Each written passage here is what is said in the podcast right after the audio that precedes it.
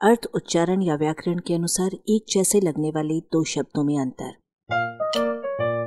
अपनी हिंदी सुधारें। Improve your Hindi पति और पत्नी। पति में छोटी ई है और पत्नी में बड़ी।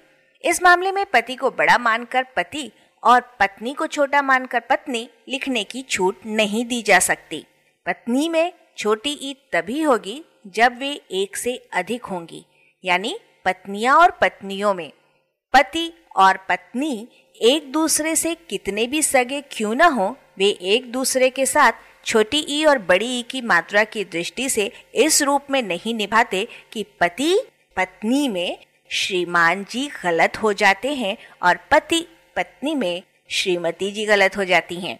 संस्कृत में पत्नी और पति दोनों का सम्मिलित अर्थ देने वाले द्विवचन शब्द दंपति हिंदी में दंपति के रूप में भी व्यवहित होता है, लेकिन दंपत्ति एकदम गलत है। ये शब्द पत्नी और पति के युग्म या जोड़े का वाचक होने के कारण हिंदी में पुल्लिंग एक वचन है। उदाहरण के लिए, दंपत्ति बैठा था सही है। दंपति बैठे थे का अर्थ निकलेगा कि एक से अधिक जोड़े बैठे थे। दंपति बैठी थी, एकदम अशुद्ध है। पति का अर्थ सिर्फ़ पति नहीं है, जबकि पत्नी का अर्थ सिर्फ़ पत्नी है। यद्यपि पत्नी को भार्या, भार्य का मतलब है पराश्रयी या सेवक, सहधर्मिणी, जीवन संगिनी, घरवाली, जाया आदि भी कहा जा सकता है। पति का अर्थ है गृहपति और जगतपति में दूल्हा मिया नहीं है। कुलपति प्राचीन काल में दस सहस्र विद्यार्थियों के गुरुकुल की प्रधानता करने वाला ऋषि होता था। आजकल विश्वविद्यालय की प्रधानता करने वाला व्यक्ति होता है।